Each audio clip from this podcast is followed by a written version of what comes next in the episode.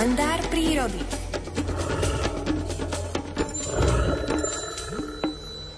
Informáciou, že Miroslav Saniga miluje murárikov červenokrídlych, som asi nepriniesol do vysielania Rádia Lumen nič nového, ale možno ste nevedeli o útlej knižke Rozímanie s murárikmi, ktorú pán Saniga napísal. Čítame si z nej na pokračovanie, začali sme včera prvým príbehom v treskúcom mraze a tento príbeh má aj druhú časť. Tu vám ponúkame dnes v podaní Alfreda Svana. Murárik sa šplhal po stene, poza závoj cencúľov a prehliadal škáry. Aj keď sa mi nechcelo veriť, predsa len v trsoch trávy postriebrenej mrazom a v skalných škárach našiel nejakú poživeň. Keď som ťa tu už našiel, musím aj niečo vyskúmať, povedal som si. Som zvedavý, ako sa zachováš na sklonku dňa. Zaujímalo ma totiž, kam sa murárik poberie na večer. Aj keď som bol od zimy celkom skrehnutý, zostal som až do západu slnka. Ako sa začalo slnko prefarbovať zo žltej na oranžovú, murárik vliezol do úzkej skalnej škáry. Myslel som si, že tam zašiel ešte za potravou, ukázalo sa však, že sa už uložil na noc. Pozrel som sa na hodinky, bolo tri štvrte na štyri. Najvyšší čas pobrať sa domov. Nad ploskou sa však práve dial fascinujúci nebeský úkaz, západ slnka, ktorý som si nemohol nechať uísť. A tak som sa pred oltárom čierneho kameňa zdržal dlhšie, ako som rátal. Slnečná guľa, rozžeravená do červená, zapadla za horizont a na krajinu rýchlo sa dal večerný súmrak. Nebál som sa však, že sa zotmie na čisto. O chvíľu sa nad chrbát prašivej vygúľa mesiac, ktorý pritomeným svetlom zaleje celú prírodu. Keď som sa z kraviarok obzrel za seba, uvidel som skalný oltár čierneho kameňa nasvietený mesačným svitom. To je nádhera, zvolal som od úžasu. Zasa som mal čo obdivovať.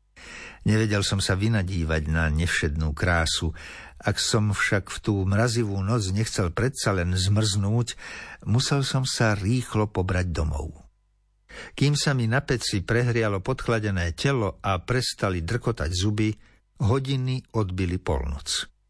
Posedenie na múriku pece je tou najlepšou procedúrou na nadobudnutie normálnej telesnej teploty.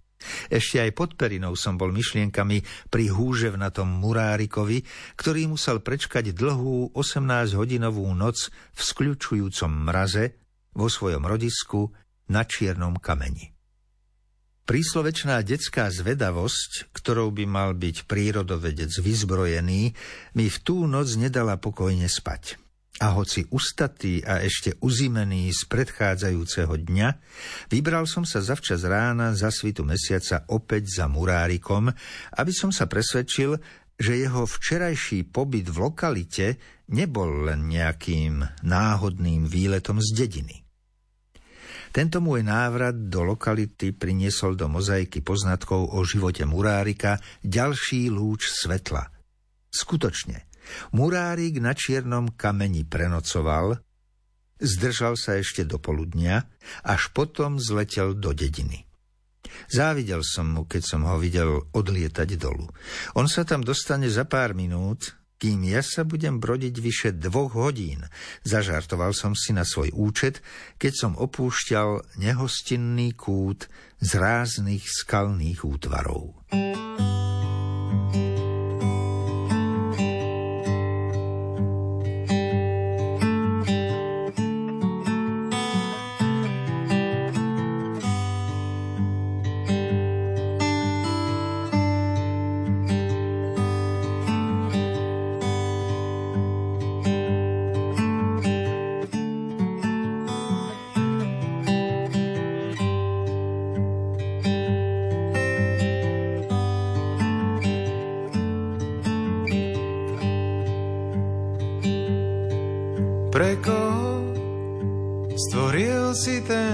svet.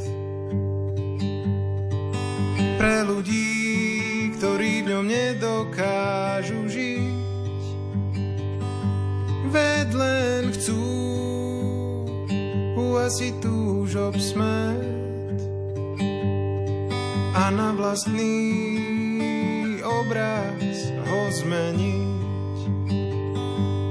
Tvoríme svet, bez následku činov, pohoria plastu, oblaky výfukových plynov.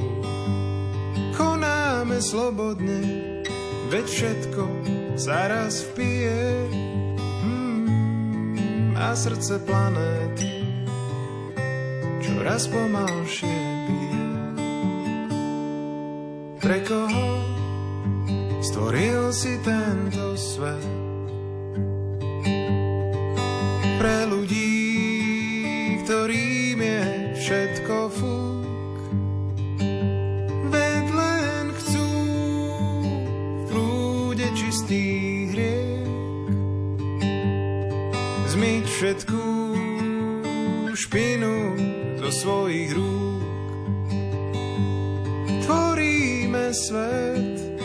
bez následku činov. Pohoria plastu oblaky výfukových plynov. Konáme slobodne, veď všetko sa raz vpije srdce planéty čoraz pomalšie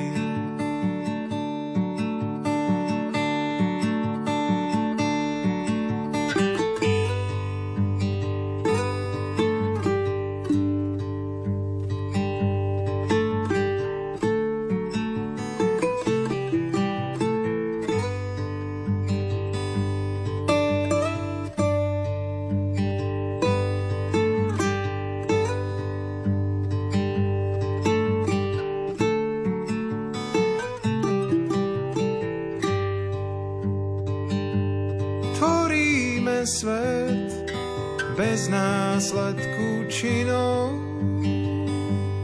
Pohoria plastu, oblaky výfukových plynov. Konáme slobodne, veď všetko sa raz vpije. Mm, a srdce planéty, a srdce planéty, a srdce planéty.